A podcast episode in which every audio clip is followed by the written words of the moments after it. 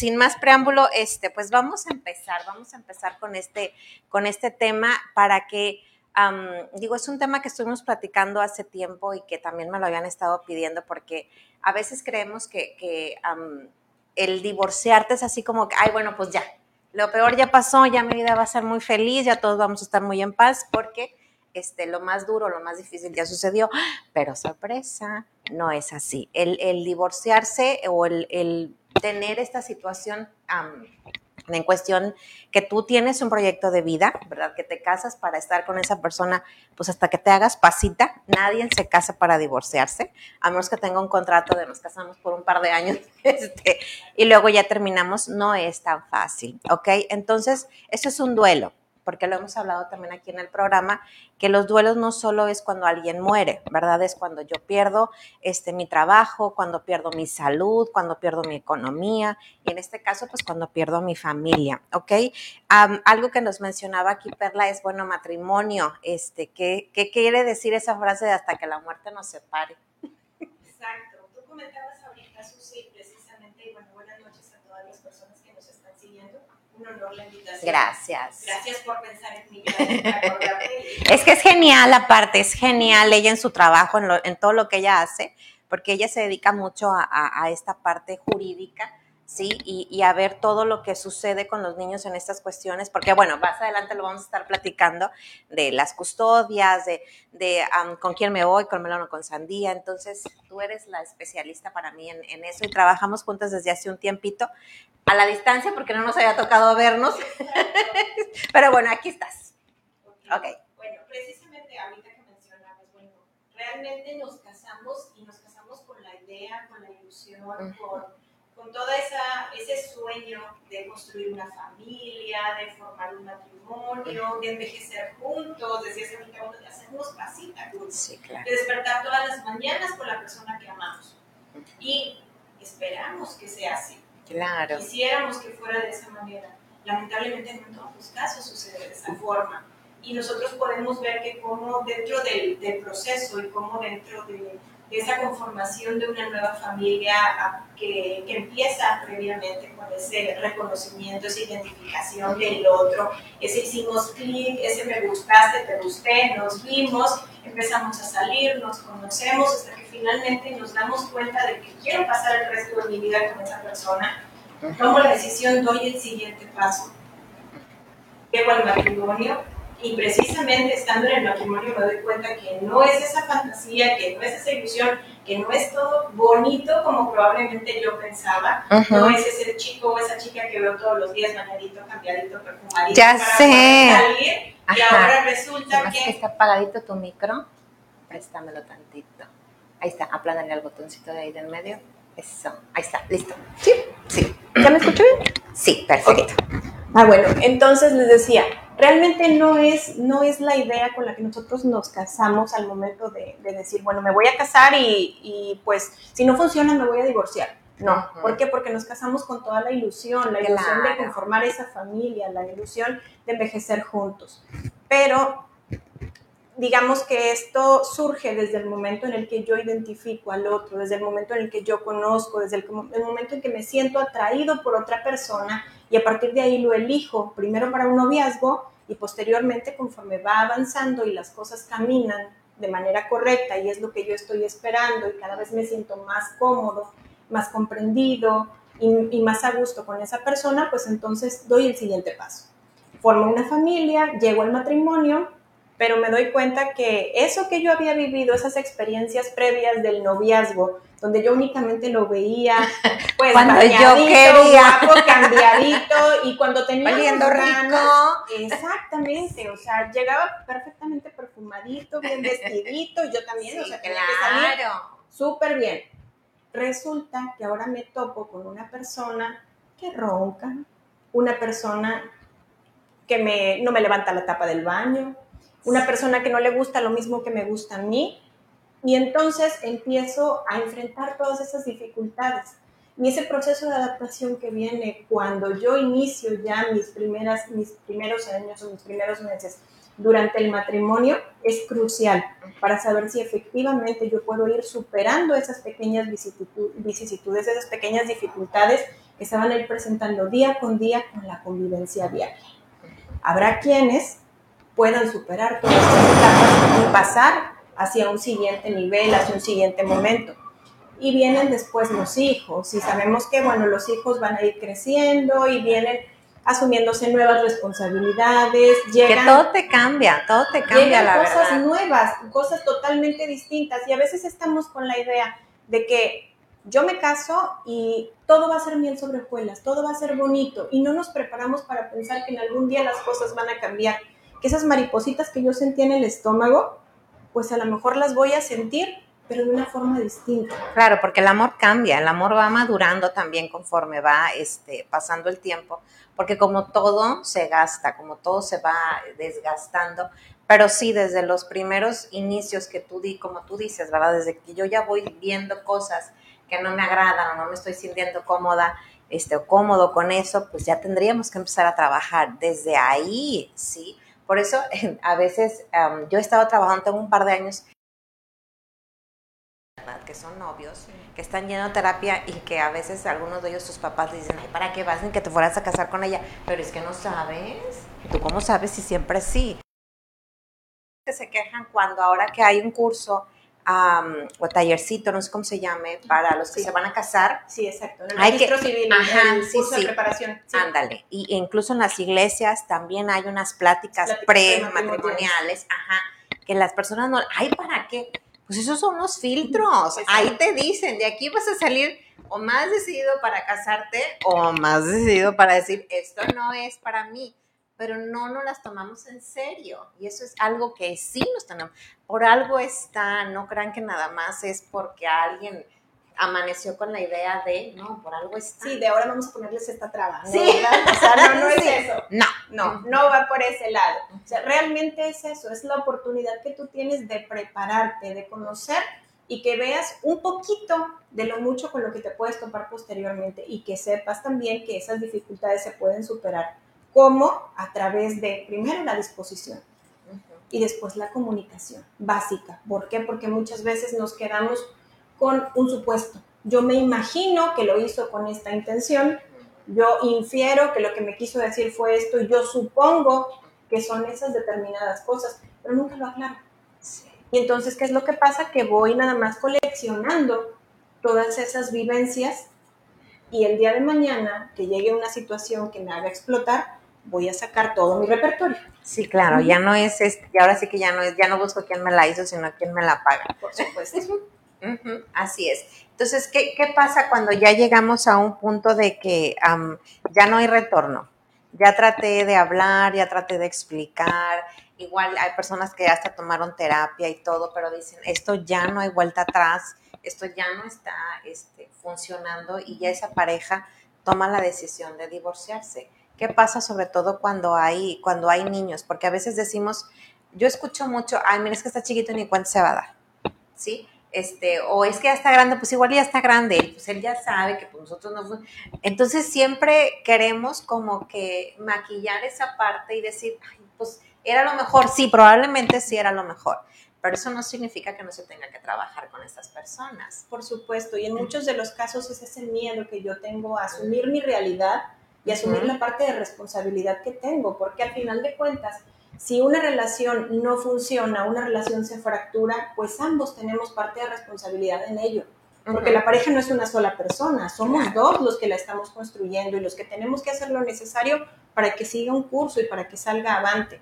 Entonces, en este caso, cuando la pareja definitivamente se da cuenta que por más intentos o por más soluciones que trate de poner en práctica las cosas no caminan como está esperando o no son como ellos quisieran y finalmente toman la decisión de distanciarse o de ya llegar a un proceso de separación. Muchas ocasiones lo toman como una prueba, bueno, vamos a darnos un tiempo, vamos a pasar unos meses, tú estás fuera de la casa y vamos a intentar a ver si con esto nos calmamos. Como tú decías ahorita, muchos recurren a buscar ayuda psicológica, recurren también a, a esa asesoría para saber qué es lo que pueden hacer. O sea, y en muchos de esos casos involucran también a los niños para que los niños resulten lo menos afectados posible.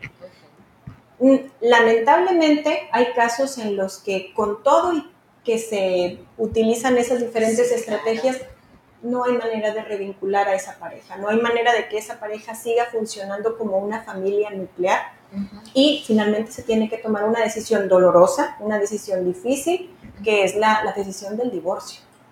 ¿Sí? Y el divorcio con todas sus implicaciones. ¿Por qué? Porque finalmente sabemos que hay alguien que tiene que abandonar el domicilio, hay alguien que tiene que salir de casa. Si tenemos hijos, pues también tenemos que comenzar a pensar en cómo comunicarles a los niños esa noticia qué va a pasar con ellos, qué les vamos a decir, cómo nos vamos a poner de acuerdo en diferentes cuestiones, desde cómo va a ser la convivencia, desde... muchos puntos. Sí, sí, sí, o sea, la pensión alimenticia, que si me vas a dar esto, que si me vas a dar aquello, y todo ese proceso de negociación que viene posteriormente y en el cual intervienen también los abogados. Sí, ahorita que mencionas la pensión alimenticia, este, eso es algo que muchas mujeres no saben, Ah, o bueno, ni varones tampoco, porque tampoco el mundo se anda divorciando todos los días, ¿verdad? Entonces, pero una de las cuestiones, sobre todo para las mamás que, que, que no trabajan o las mamás que, que, o la persona que se va a quedar con los hijos, vaya, pero sí pueden ustedes eh, pedir o solicitar la pensión alimenticia independientemente si ya el trámite está el del divorcio o no. Sí, porque un abogado a mí me decía, independientemente de si ustedes vuelven o no vuelven, este, los niños siguen comiendo, los niños siguen teniendo necesidades, los niños se pueden enfermar, etcétera, etcétera. Entonces esto no se puede detener, ¿verdad? O sea, esto sigue. Entonces también, por eso es bien importante no solo buscar un apoyo este, emocional, sino también jurídico, porque yo les digo, oye, yo no soy abogada, ¿verdad? Así que pues ve con alguien que realmente te dé una buena orientación, porque sí es, es importante saber, porque imagínate, si no te puedes poner de acuerdo por a dónde vamos a ir de vacaciones o qué vamos a comer mañana, ¿cómo crees que vas a poder ponerte de acuerdo en una situación tan complicada este, como lo es esta? Por supuesto. Entonces, ¿cómo podría eh, empezar estos papás a hablar con sus niños, a empezarles a explicar lo que está por suceder, que ya es totalmente inevitable? Sí, mira, en primer lugar, bueno, tendríamos que considerar el hecho de que, para empezar, si bien el proceso de divorcio, el proceso de separación de los padres, puede ser doloroso y puede ser incluso también una fuente de, de riesgo, de daño para los niños, no necesariamente se va a dar en todos los casos. Esto depende mucho de las características propias de cada niño. Hay niños que, que reaccionan bien, ¿por qué? Porque lo, lo, toman de una buena manera, porque tienen recursos emocionales suficientes para afrontar esa situación. Sin embargo, pues hay niños que no cuentan con, con esas características y en ese tipo de situaciones, bueno, Siempre es importante que los padres se acerquen, que los padres busquen asesoría sobre cómo manejar y sobre todo también tener el apoyo y el acompañamiento durante todo el proceso. Durante todo el proceso. Aquí lo indispensable es que cuando los padres han tomado la decisión de llegar al divorcio, no pasen por alto el hecho de que es necesario que los hijos sepan, que los hijos se enteren de la decisión que estás tomando. Tú decías ahorita, muchas veces los papás dicen, es que es muy chiquito, no se da cuenta, o, no, ni para qué le explique, no lo va a entender, o bueno, no, o sea, está grande o ya es adulto, él anda en su rollo, ya ni siquiera le interesa lo que nosotros hagamos con nuestra vida. Y no es así. Recientemente platicaba con una persona y me decía, o sea, yo tengo más de 40 años de casado y acabo de divorciarme. Mis hijos son adultos y dejaron de hablarme. Entonces, porque aparte no se lo esperan, ¿sí? porque esa es otra cosa. Digo, el tomar la decisión de separarte de alguien es muy complicado. Hay quien dice, este, ay, pues que a lo mejor, ¿por qué no seguiste luchando? ¿Por qué no lo seguiste intentando? Bla, bla, bla, bla. Decía una señora, a mí nadie me sirvió de almohada. ¿sí? Es decir, nadie estuvo en, en mi casa 24/7 como para decirme cómo estuvieron las cosas, ¿sí? Entonces, no es fácil tomar una decisión así, ¿de acuerdo? Y aparte, pues, eh, después de que pasa tanto tiempo, sí, este, una paciente también se divorció cuando ella ya tenía 60 y muchos, y que muchas personas le decían, ay, oye, ya para lo que te queda, ¿para qué te divorcias? Decía, vete a vivir con él, sí, vete a vivir con él, para que veas lo que es vivir con él, a ver si te, los pocos, muchos años que te quedan vas a querer, y sí, sus hijos evidentemente eh, se molestaron mucho y, se fueron, este, se alejaron, vaya, de, de ella, ¿no? Entonces, o familia también se alejó de ella porque no podían comprender porque ella estaba tomando esta decisión. Pero para esto realmente no hay una edad, sí no hay este como una porque tienes poquito o porque ya tienes mucho. Eh, no, son cosas que pasan y que ya no se pueden detener. Y ahorita que mencionabas lo de los niños, por eso yo les digo tanto, es bien importante conocer yo a mi hijo, conocerlo muchísimo. Cuando yo les digo qué color le gusta, cuáles son sus amigos, qué película les gusta más, a qué le tiene miedo, qué lo hace feliz, este, qué lo pone triste. Porque cuando pasan ese tipo de cosas, yo ya tengo mucho más herramientas para cómo trabajar con, con ellos. Y de lo que sea, ¿sí? Estamos ahorita hablando de un divorcio, puede, ser la pérdida de un familiar o, por ejemplo, este, no sé, pueden pasar mil cosas, ¿no? Pero si yo no conozco las capacidades o las limitaciones de mis hijos, pues hago más complicado todo este proceso. Así es, y sobre todo esa parte donde si yo estoy cercano a mi hijo, yo conozco su comportamiento habitual, voy a poder percibir esas variaciones, voy a poder darme cuenta cuando algo no está bien. ¿Por qué? Porque lo va a empezar a reflejar. Y en ese caso lo, lo básico es, primero, tratar de ponerme de acuerdo con el que todavía es mi esposo o la que todavía es mi esposa para en conjunto llegar y sentarnos con el niño o con los niños y explicarles así, los dos, frente a frente y, y, decirles con sinceridad. Podemos comenzar explicándoles con lo que es el matrimonio, qué fue lo que nos llevó a tomar la decisión de formar una familia, todo lo felices que, que, fuimos durante todo ese tiempo, todo lo bonito que significó y que el fruto más importante y más valioso de esa unión son ellos. Y ellos están ahí y ellos son el reflejo de todo eso positivo que tuvimos juntos. Sin embargo, precisamente esa convivencia de la que hablábamos y esos problemitas que se van presentando día con día y para los cuales a veces encontramos respuestas y otras veces no las encontramos y por más que nos esforcemos, pues llegamos a lastimarnos, llegamos a ofendernos. Y cuando, cuando la ofensa y el dolor pesa más que todo aquello que estamos viviendo, todo aquello que, que podríamos decir, bueno, puedo seguir luchando por esto, entonces ese es el punto donde podemos decirle, o sea, y ya no queremos seguir lastimándonos, y ya no queremos seguir haciéndonos daño. ¿Por qué? Porque están ustedes de por medio, y porque para nosotros lo más importante son ustedes.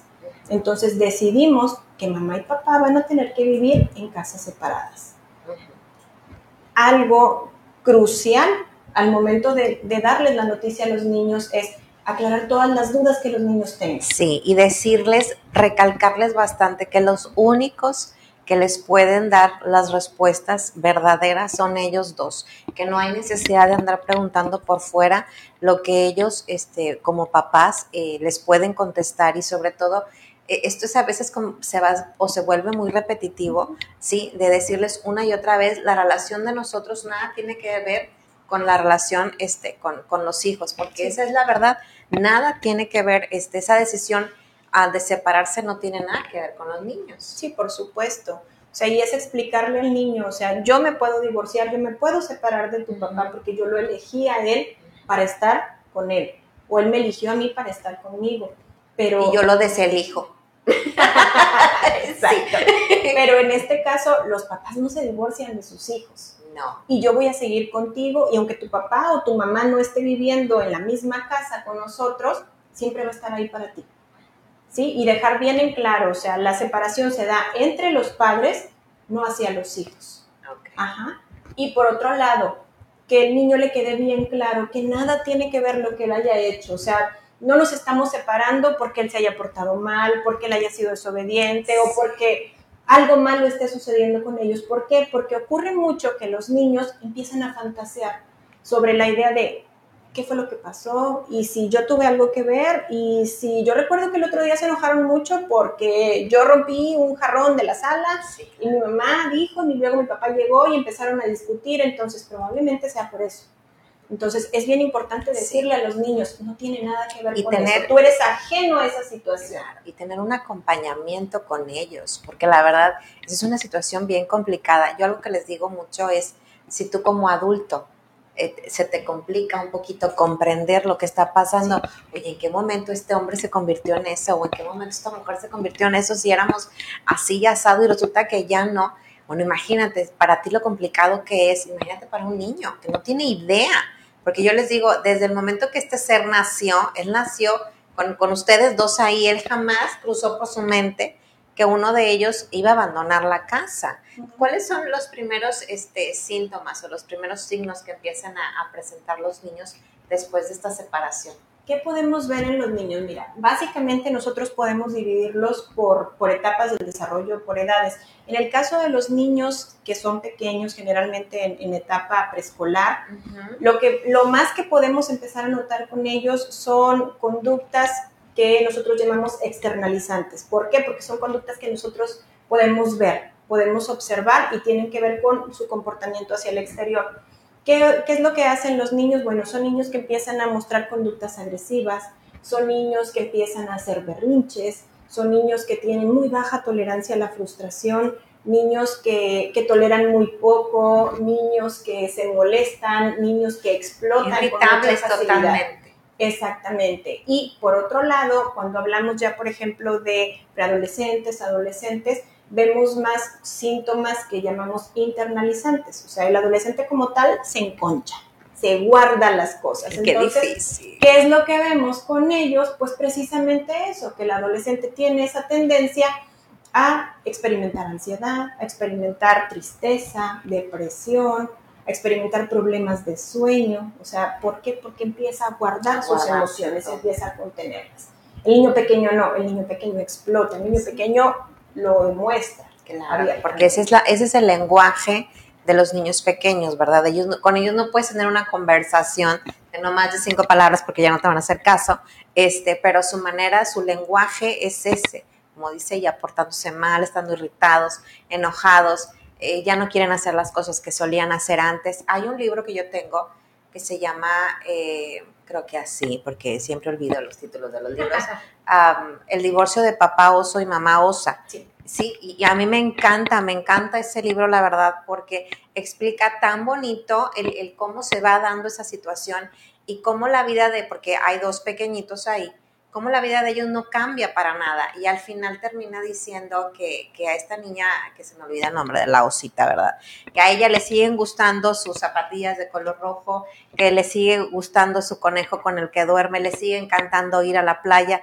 O sea, su vida no tiene por qué cambiar o sus gustos, si no tienen por qué ser modificables si eh, esto no tiene que ver con, con, ellos, ¿verdad? Entonces, es también apoyarnos en libros, la verdad, es muy, muy padre y ayudan mucho. Claro, por supuesto. Sobre todo porque, por ejemplo, en el caso de los niños pequeños, es un niño que se encuentra en ese proceso de desarrollo donde apenas está adquiriendo las habilidades necesarias para autorregularse, para poder expresar. El niño que muestra esos comportamientos irritables lo hace porque no tiene las palabras suficientes para poder expresar lo que está sintiendo. Y tenemos que tener paciencia, la verdad. Yo sé que dices tú, oye, yo estoy viviendo mi duelo y tengo que lidiar con esto y pues sí, pero pues cómo le hacemos, ¿verdad? Ahí sí ya no ya no podemos este pues modificar las cosas. Otro de los puntos con los que queríamos platicar ahora, ¿qué pasa cuando el divorcio se da o la separación se da porque hay otra persona? ¿Qué pasa cuando esa, esa mamá o ese papá pues ya tiene una nueva relación y este los niños pues apenas le andan agarrando la onda a a esto, ¿qué pasa? ¿Cómo, ¿Cómo tenemos que hacer aquí con esta nueva pareja? Mira, ahí lo recomendable es, por ejemplo, en caso de que esa persona sea alguien ya conocido por los niños, el ir gradualmente em, comenzando a, a, introducirlos en la idea de que esa es una persona con la que papá o mamá está conviviendo de manera más constante y sobre todo aclarar con los niños de que, ok, o sea, esto es algo que si bien se está dando y es una persona que ustedes ya conocen, no es el motivo por el cual se dio la separación. ¿Por qué? Porque para poder separar las cosas, para, para poder hacer esa pauta donde no hay un culpable y la decisión es la que nosotros, papá y mamá, comunicamos. No vamos a buscar tratar de, darle una figura o una representación en esa persona específicamente, aunque sabemos que a veces sí se da por esas terceras personas, pero no vamos a, darle nombre a esa. Porque no tiene caso, por favor, no tiene caso. Sí, yo sé que, cuando es así, ¿verdad? Eh, uno de, una, una, una parte, pues eh, eh, evidentemente queda muy lastimado. Yo les he dicho, no es lo mismo dejar y que te dejen cuando tú dejas a alguien es porque tú ya lo trabajaste, ya lo meditaste, ya estás convencido de que no hay vuelta atrás, convencida y, sigues trabajando, ¿no? Pero cuando de repente te dicen, oye, ya no quiero nada porque, pues nomás porque no, es así como, ah, a ver, espérate, o sea, así como que este, no lo estoy comprendiendo, ¿qué está pasando, no? Entonces no es lo mismo, por eso cuando se le dice a la otra parte que no estaba enterada de esto y se lo toma muy por sorpresa, por lo general lo toma muy mal. Sí, ¿sí? Entonces, ¿qué pasa cuando tenemos una separación así de conflictiva? Porque yo les digo, oye, firmaste un divorcio de papel, pero de acá no te has divorciado. Entonces dices tú, entonces, ¿qué caso tiene que, esté, que estén en esta separación si los conflictos siguen, incluso son hasta peores? Sí, sí, por supuesto. Y en esa parte tú decías ahorita, o sea, ¿qué pasa, por ejemplo, cuando una persona toma la decisión de manera consciente de decir, ya no quiero seguir en esta relación? que, que finalmente ya tiene elaborado ese proceso, ya viene preparándose desde tiempo atrás y entonces él ya tuvo ese distanciamiento emocional y no resulta tan afectado, o sea, sus afectaciones van a ser posteriores, van a ser por los conflictos que se puedan dar de manera posterior. Sin embargo, cuando la persona no está preparada, cuando la persona le comunican que pues ya se acabó, fin del juego, entonces es así como que espérame, o sea, ¿qué es lo que pasa? ¿Cómo? Y las reacciones generalmente no son las mejores. Y es ahí también como esa, esa, esa expresión que dicen, ¿verdad? De cómo en, el matrimonio conoces a alguien y cómo en el divorcio conoces a, otra persona. Sí, sí, por supuesto, por supuesto, porque he conocido mucha gente que dice es que la verdad, yo nunca me imaginé que fuera capaz de todo esto que está haciendo. O sea, me está atacando y estamos llegando y, o sea, ya tengo ahora un expediente, ya fue y me denunció por otra cosa, o sea, y, el conflicto sigue creciendo. Y es impresionante. Yo eh, hace tiempo eh, hacía... Eh, se dice peritajes, ¿verdad? Sí, los peritajes para saber o con quién, el menor con quién debe de estar, si con papá o con mamá y en uno de ellos me, dice la abogada, sabes que tienes que ir al tribunal a leer este, el expediente. Yo dije, ah, ok, porque era ya un pleito que tenía, no les miento, como cinco años. ¿eh? Entonces llego y yo me siento esperando que me trajeran pues, el expediente. Y dije yo, pues mi carpeta. No. Ahí está. Y yo volteaba, ¿dónde? Eran tres filas así y otra así. Y yo, o sea, yo no voy a leer todo eso. Pero bueno, en fin, tenía como que darle una ojeada para... Dios de mi vida, venían unas cosas que no he podido borrar de mi mente todavía, porque dices, ¿cómo es posible que, se dicen y se hacen tantísimo? Yo creo que a veces se hacen más daño en el proceso de divorcio que cuando estaban casados. ¿Sí? Entonces, eh, ¿qué, qué, qué sucede ahí, por ejemplo, con los niños? Porque yo les digo, tú traes tu abogado, este señor trae su abogado, este, y mis criaturas ellos no traen abogado. Entonces es ahí donde interviene, por ejemplo, Perla. ¿Qué pasa ahí con, estos chiquitos? Sobre todo chiquitos. Sí, sí, por supuesto. Bueno, o sea, chiquitos y, y medianos. ¿Por qué? Porque, bueno, el, que ya llegó a la mayoría de edad, bueno, ya puede poner un poquito más de distancia, ya, digamos que ya se defiende un poco más. Pero, por ejemplo, en el caso de los pequeñitos, en el caso de los adolescentes, en muchos de los casos terminan siendo involucrados en el proceso. Sí, Eso, es, eso es muy triste, la verdad. Ver a un niño que tiene que ir a, declarar es de lo más triste que me ha tocado ver. Sí, y hay, hay padres que de pronto pueden llegar de manera muy madura y decir, yo no quiero involucrar a mis hijos en todo esto, entonces lo menos que se pueda que ellos tengan que intervenir, yo no quiero que tengan que llamarlos, entonces trato de llegar a acuerdos. Cuando eso no es posible, los niños tienen que estar ante la presencia del juez, el juez tiene la obligación de escucharlos, de conocerlos, de saber cómo están, cómo están viviendo, qué es lo que hacen, cómo se sienten con, las medidas, con la convivencia, con las cosas que están sucediendo hasta ese momento. Y en muchos de los casos son niños que pasan una y otra y otra y otra vez por procesos de evaluación psicológica y tienen que ir a repetir con uno, con otro, con otra persona todo lo que está ocurriendo. Y, y, lo peor del caso, Susi, es que luego te topas con niños que, que llegan y dicen, bueno, entonces yo siempre les pregunto, ¿sabes por qué estás aquí? Sí, también. Sí. ¿Qué es lo que vamos a hacer? No, pues lo que pasa es que yo vengo porque mis papás se están divorciando, entonces yo vengo aquí porque mi mamá me dijo que yo tenía que decirle que yo quiero estar con ella. Sí. Sí. Sí, o por ejemplo, otros me... me O, ya me vas a poner a dibujar. Sí. ¿Tú exacto. tampoco quieres monitos de palo? No. Exacto, ¿por qué? Porque ya saben, les digo, ya son niños que están demasiado manoseados, han pasado por tantas personas, por tantos evaluadores, que es parte de lo mismo, o sea, y, y llegan y... Ya es y parte, eso- es más difícil. Ya cuando, ya cuando tú tienes un niño así, yo le he comentado varias veces que yo tengo una, pues no sé si sea suerte o qué, que soy la psicóloga número 5 o 6, por ahí, en cualquier caso, de cualquier cosa. Entonces, a veces ya es complicado. Yo les, yo a veces les digo, pues me va a tardar tanto así, unas tres, cuatro sesiones, y les digo, no, o sea, es que me va a tardar más. Porque yo necesito empezar por otra cosa, porque el, el niño ya viene tan mentalizado Sí. ¿Sí? Y eso de que dile, por favor, no digas, no. los niños como que ya dicen, a su manera te explican las cosas, y uno con los dibujos saca muchísimas otras tantas, ¿de acuerdo? Entonces, no tiene caso. Y, algo que también digo, no sé, tú, tú tienes más experiencia en esto, am, que me ha tocado ver es que, por ejemplo, cuando el juez les pregunta a veces muy directamente, ¿con quién quieres tú estar? Y si estás, si decides estar con esta persona, pues a lo mejor vas a tardar más días en ver a la otra persona, o de plano no quieres ver a... Ellos siempre dicen que los quieren ver a los dos. Es bien raro, a menos porque sí hay papás que, hay papás de veras, o sea, papás o mamás, este, es bien raro que un niño diga que no quiere ver a uno de los dos. Entonces, para ellos pues es muy difícil porque ellos al final de cuentas no se terminan de, de- de desprender de esto, porque ellos no es como que, ah, ya no lo vi, ya me divorcié. No, o sea, es mi papá o es mi mamá, o sea, no me la puedes quitar. Entonces, ahí se complica todo. Muchísimo. Y me ha tocado, por ejemplo, también ver casos en los que, pues, el niño tiene todo el deseo, toda la intención de convivir con el papá y la mamá dice, pues yo no tengo ningún problema, el niño ahí está, si quiere llevárselo el fin de semana. Y lo dice de manera genuina. Sí, claro. Y el papá dice, yo no tengo tiempo, yo estoy trabajando.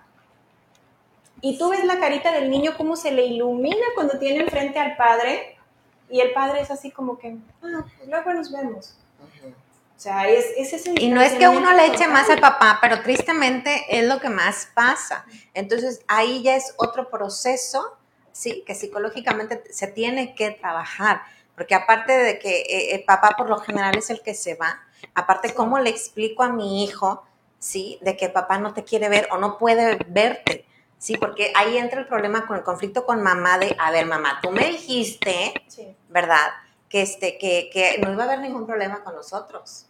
¿Qué está pasando? ¿O por qué no viene? Así es. ¿Sí? Sí, y por ejemplo, luego tengo también mamás que me dicen, es que, ¿por qué tengo yo que justificar las Sí. ausencias del Señor? O sea, si el Señor no quiere venir a buscarlos, si el Señor no tiene tiempo para sus hijos, ¿por qué tengo yo que salir al quite y justificar?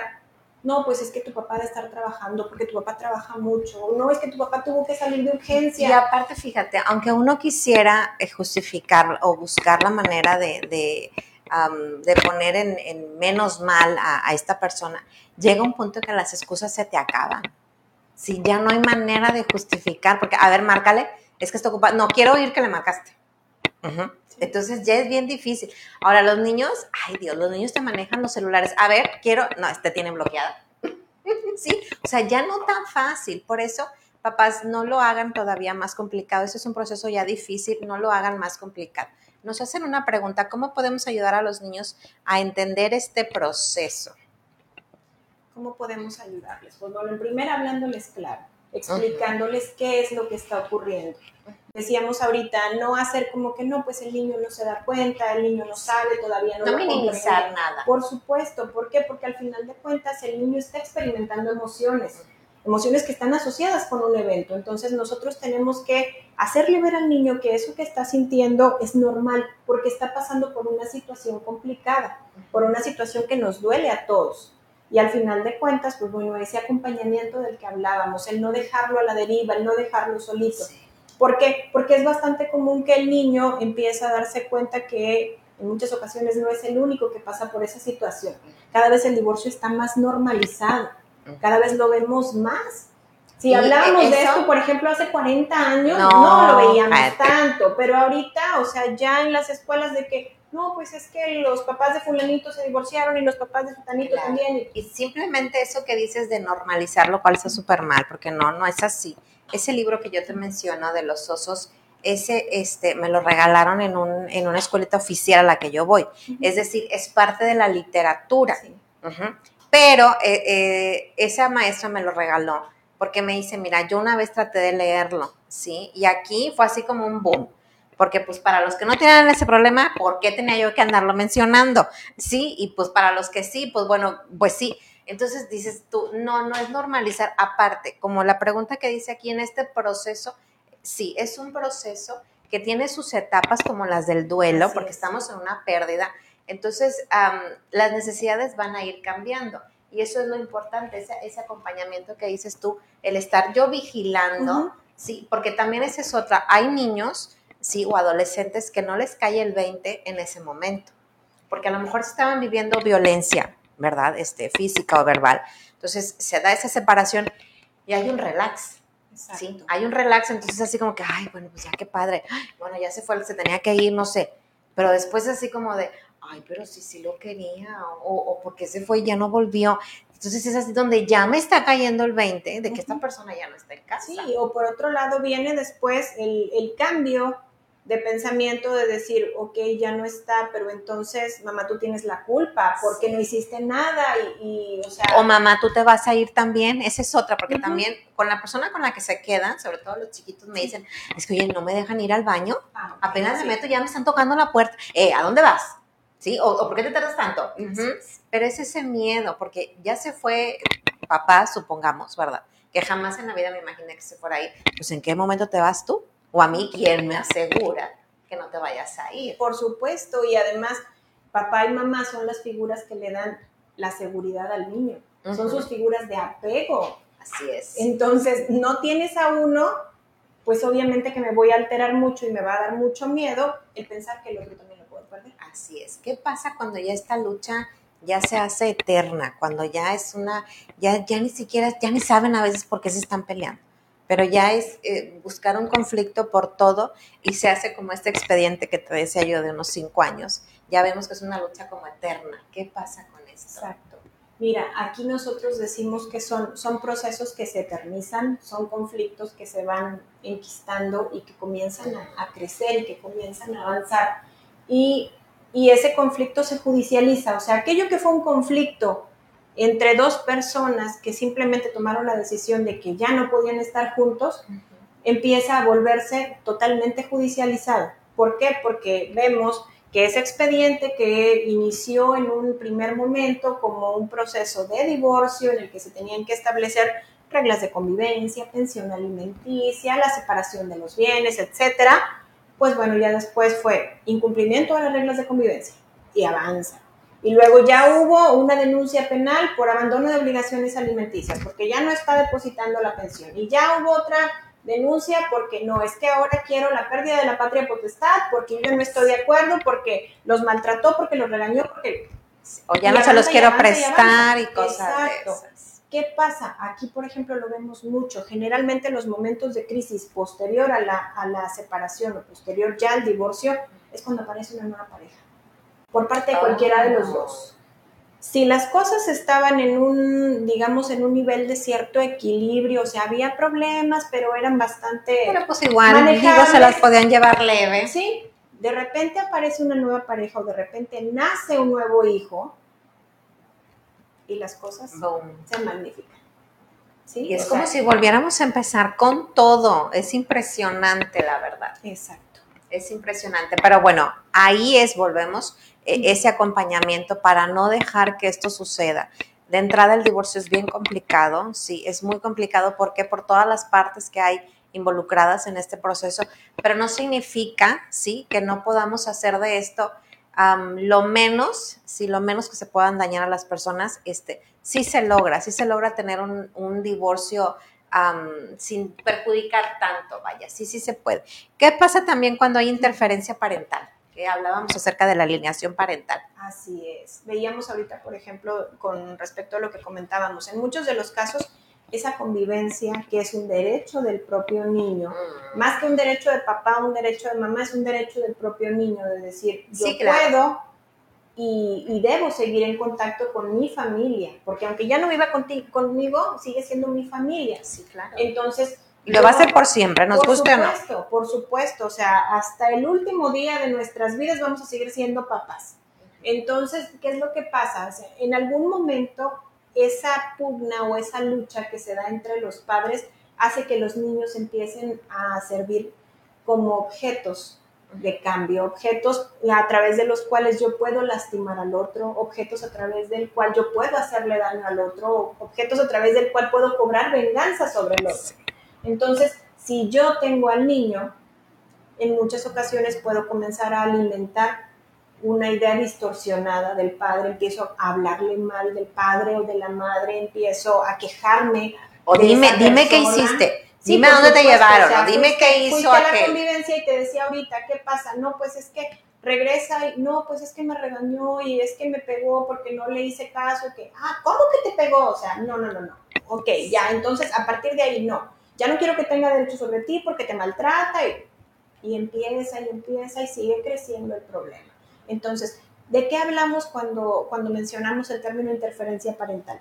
Básicamente de esas conductas que papá o mamá y en muchas ocasiones hasta los abuelos, hasta los tíos, la familia cercana llega, llega a realizar para tratar de impedir el contacto con el otro progenitor, con el progenitor que no vive en casa, con el papá o con la mamá que no, está, viviendo, que no está viviendo con el niño.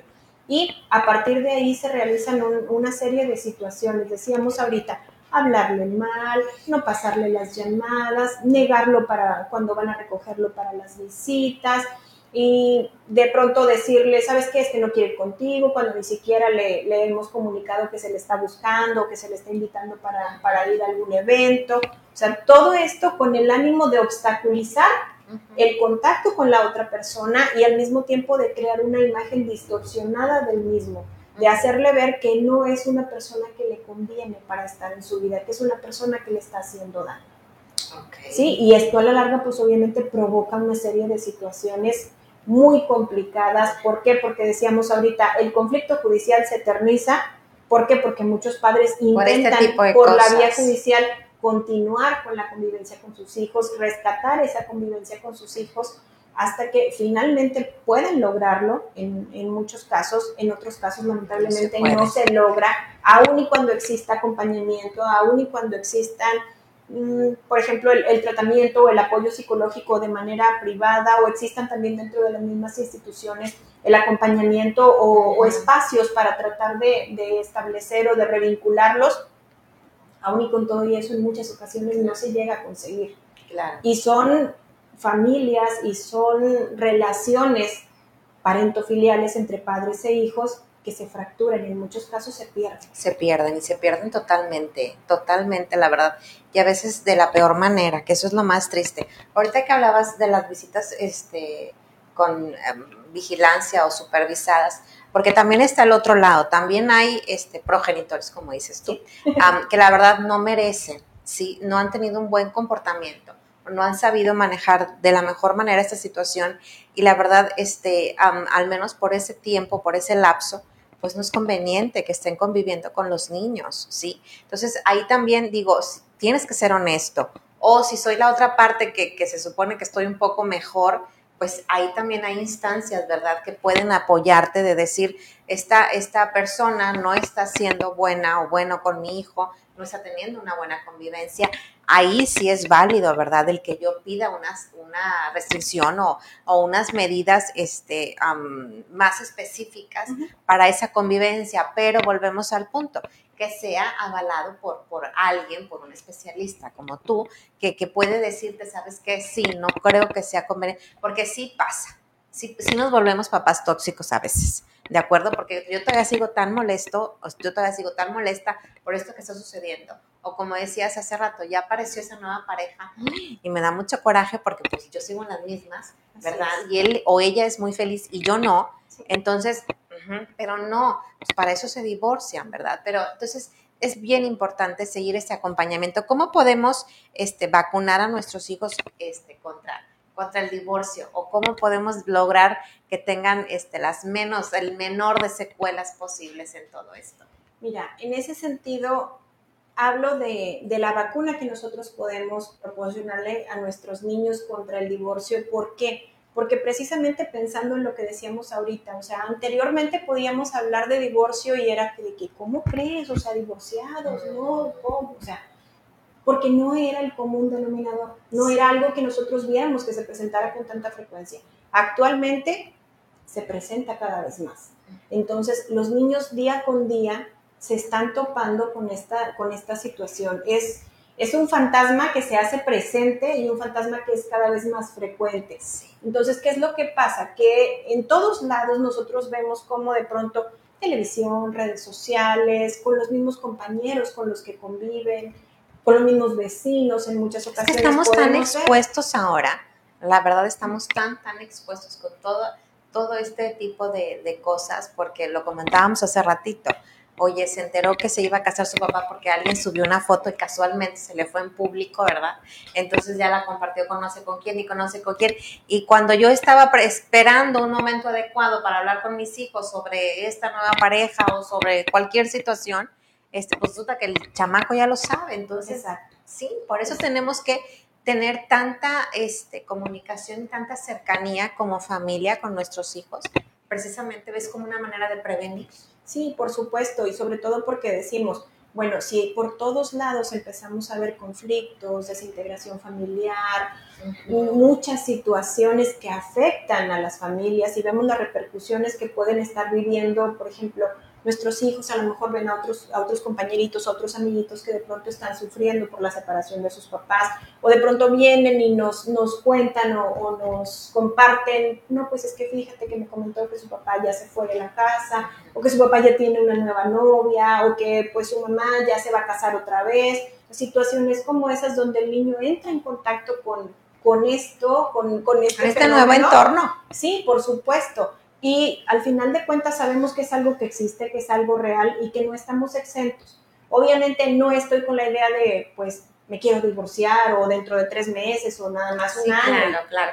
Pero sí, no estamos exentos a que esto suceda. O sea, buscamos día con día ir superando las dificultades que estamos enfrentando, pero también es importante que nosotros le enseñemos a nuestros hijos, y esta vacuna de la que hablo es precisamente lo valioso que es la vida en familia cómo nosotros podemos fortalecerlos a través de esa vivencia diaria, de el, poder valorar, el poder considerar todo eso que vamos viviendo día con día, esa cotidianidad que, que, nos hace valorar cada vez más lo que, lo que tenemos el, el, hecho de estar viviendo en pareja, el hecho de que el día de mañana podamos, como decíamos en un inicio, envejecer juntos, el, el, hecho de ver a nuestros hijos crecer y que es lo más valioso que nosotros tenemos y que ellos, o sea, cómo, cómo esa convivencia que tenemos de, de manera cotidiana mmm, sirve para fortalecer a nuestros, a nuestros niños. O sea, el hecho que nosotros estemos cerca, como decíamos ahorita,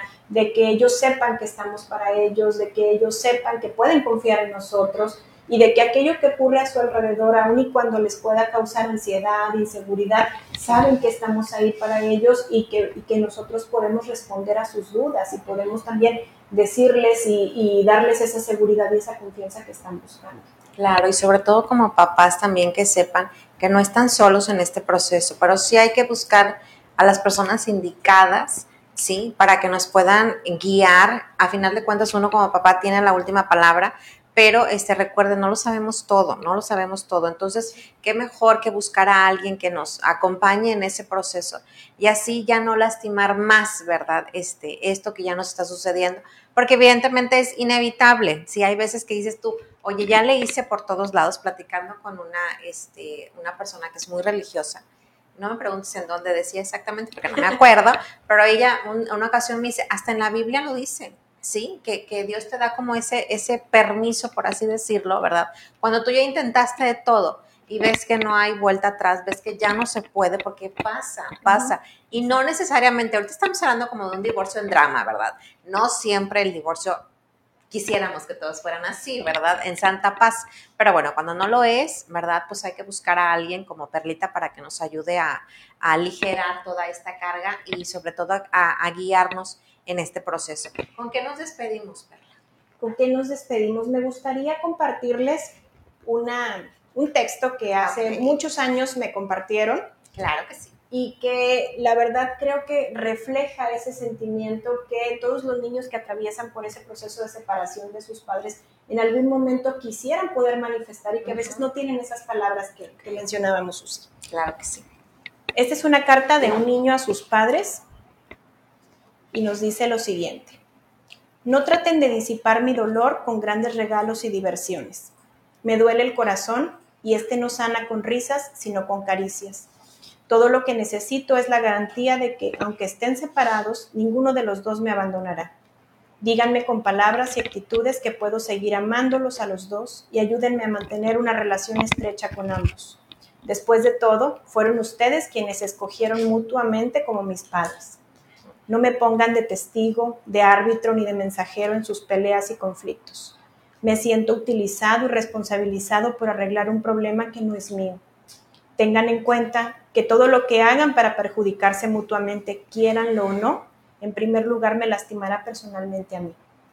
No se critiquen ni se menosprecien delante de mí. Así, todo lo que digan sea la verdad. Entiendan que por malos que hayan sido como esposos, son mis padres, y por lo tanto yo necesito verlos a ambos como lo máximo. No peleen a ver cuál se queda conmigo, porque no soy de ninguno, pero los necesito a los dos. Recuerden que estar conmigo es un derecho, no un privilegio que tienen ambos y que no tengo yo. No me pongan en situaciones en que tenga que escoger con quién irme ni de qué lado estoy. Para mí es una tortura porque siento que si elijo a uno, le estoy faltando al otro. Y yo los quiero y los necesito a los dos. Díganme que no tengo culpa de su separación, que ha sido su decisión y que yo nada tengo que ver.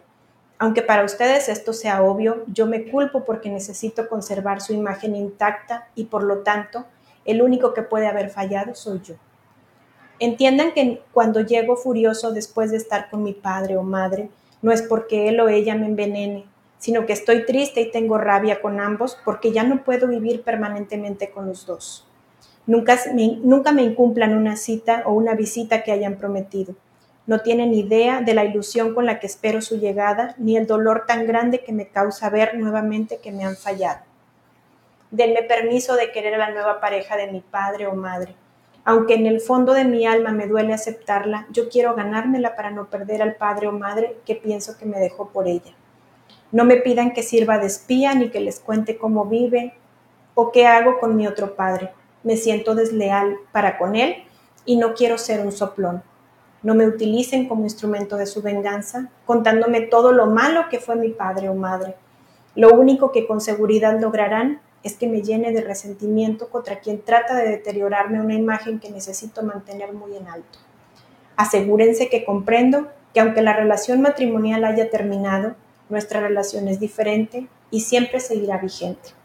Recuerden que aunque la separación puede constituir para ustedes una oportunidad para terminar con un matrimonio desdichado, o para establecer una nueva relación, para mí constituye la pérdida de la única oportunidad que tengo de criarme al lado de las personas que más amo y necesito, mi papá y mi mamá. Recuerden que lo mejor que pueden hacer por mí, ahora que ya no se aman, es respetarse mutuamente. He dicho. Muy linda, muchísimas gracias. Y la verdad esa carta está más que llena de verdad.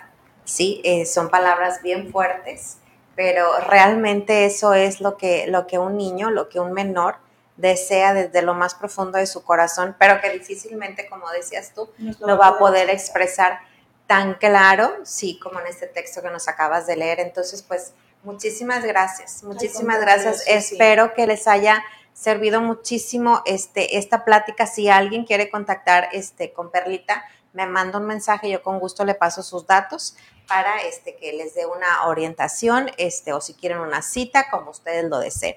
Aquí te tengo un pequeño reconocimiento. Ay, muchísimas, muchísimas gracias, este, por haberme acompañado el día de hoy, que espero que no sea la última. Esperemos que no. que nos podamos organizar para otras más. Y pues bueno, les hago la eh, cordial invitación para el siguiente programa. Vamos a tener una invitada, ella es Denise Moreno, ella es una activista de la comunidad LGTB, porque siempre lo digo mal, entonces espero no haberlo dicho mal, Denise, no me regañes. Entonces, aquí nos vemos, vamos a hablar acerca de la diversidad eh, sexual, que es un tema también bastante, bastante importante, que incluso en estos temas de divorcio también se da, porque a veces es, eso pasa, ¿verdad? También se involucra, ¿sí? Sí, cuando esa persona se acaba de dar cuenta, ¿verdad? Que sus gustos son diferentes, entonces a veces por eso también se da un divorcio y también tenemos que saber cómo explicar, porque digo, sí es complicado, ¿verdad? Este, decir que apareció otra persona, am, imagínense cuando es eh, am, del mismo sexo. Entonces también hay mucho tema de qué hablar. Este, y pues bueno, lo hemos preparado también, está muy, muy interesante. Los espero aquí en 15 días. Les recuerdo este, que cualquier duda, si quieren una cita, eh, mándenos un mensaje